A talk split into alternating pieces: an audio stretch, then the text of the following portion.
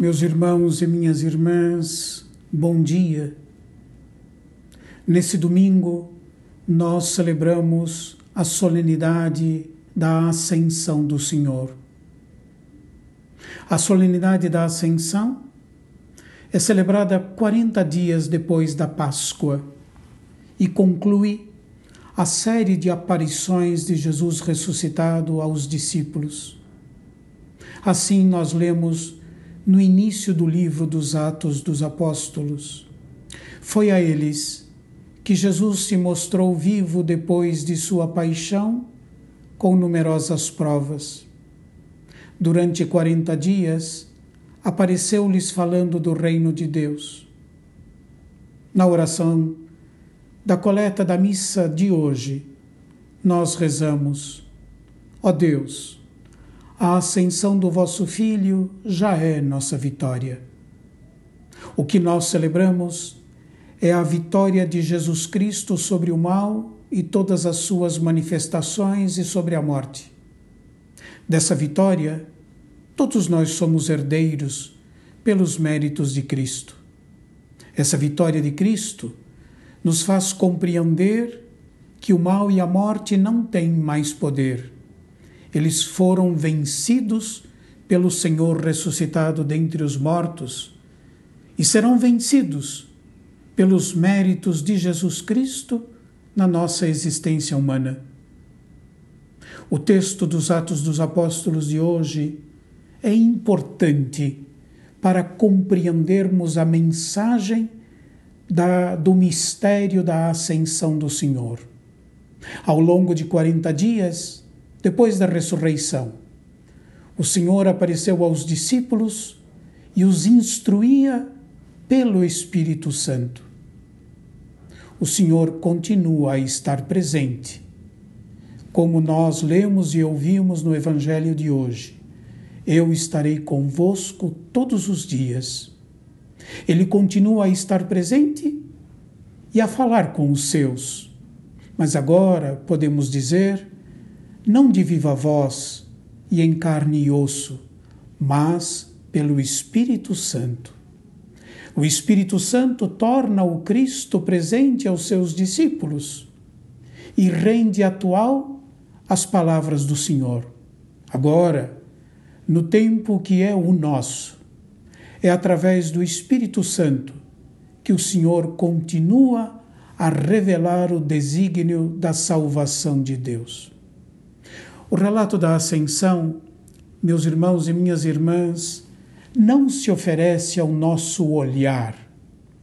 Trata-se de uma profissão de fé. Ressuscitado dos mortos, Jesus Cristo foi elevado ao céu, onde está sentado à direita do Pai. O relato tem por finalidade ser um apoio para a intelecção da fé e o aprofundamento do mistério da ressurreição do Senhor.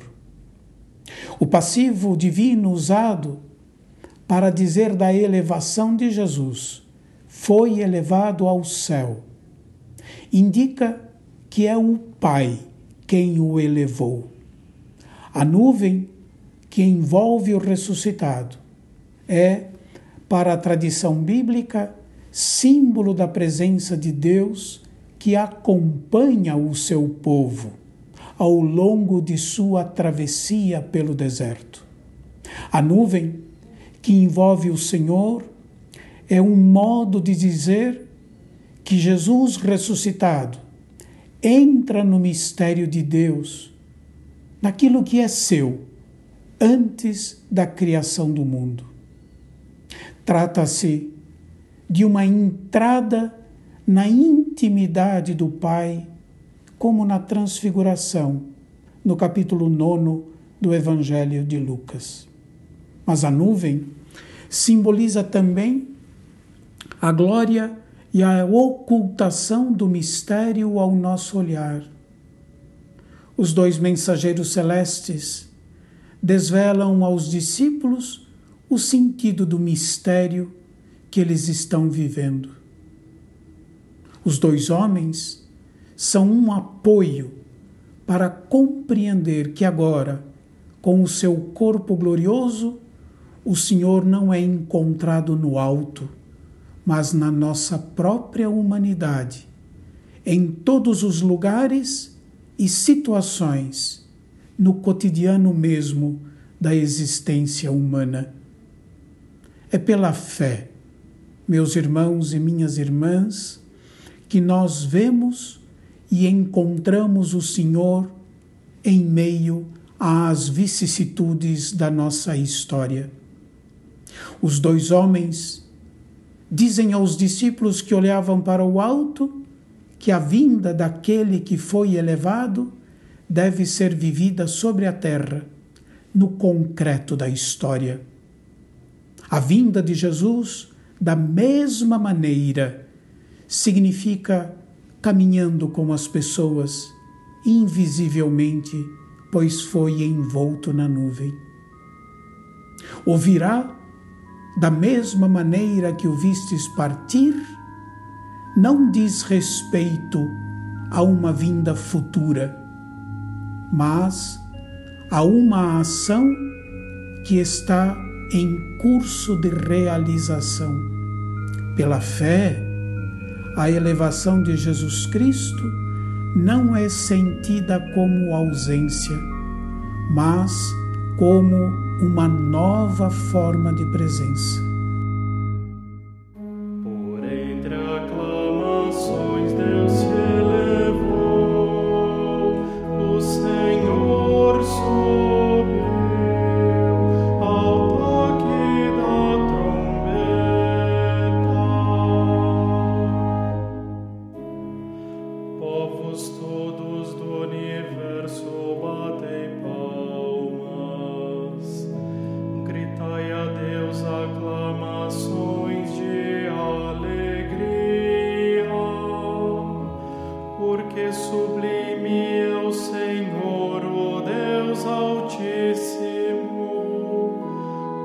soberano que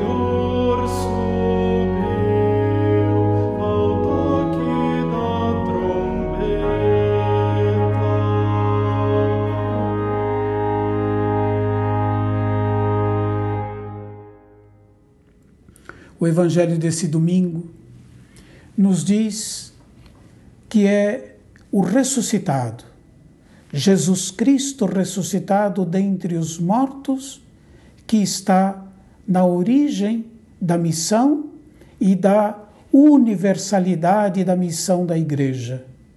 Diz o Senhor: Ide e fazei discípulos meus todos os povos, batizando-os em nome do Pai e do Filho e do Espírito Santo.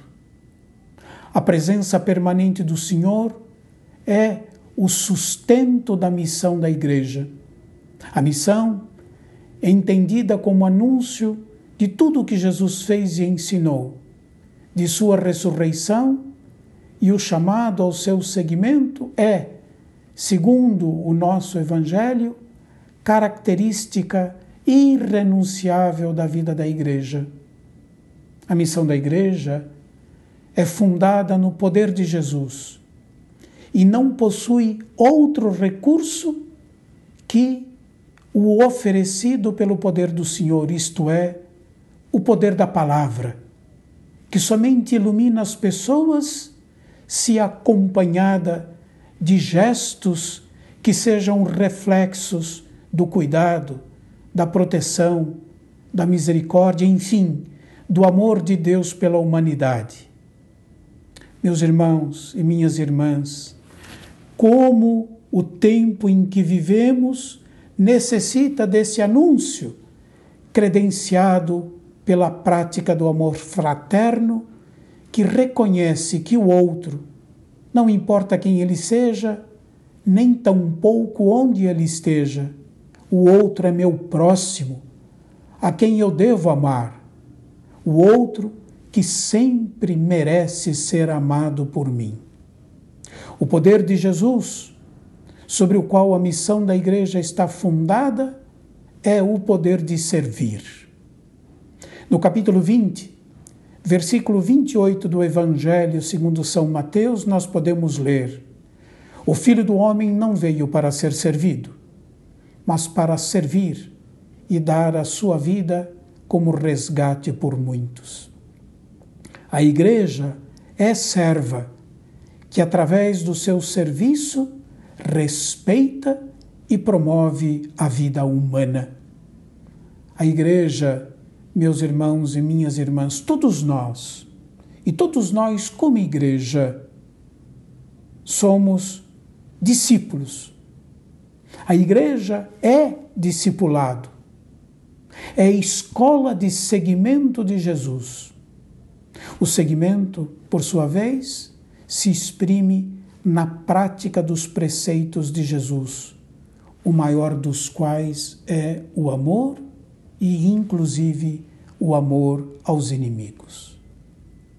A ascensão do Senhor ao céu, que nós celebramos nesse dia, nesse dia do Senhor.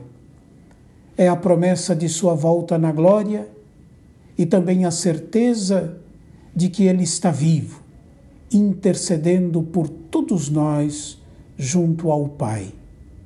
Operante junto a nós pela força do Consolador, o Espírito Santo que vem do alto.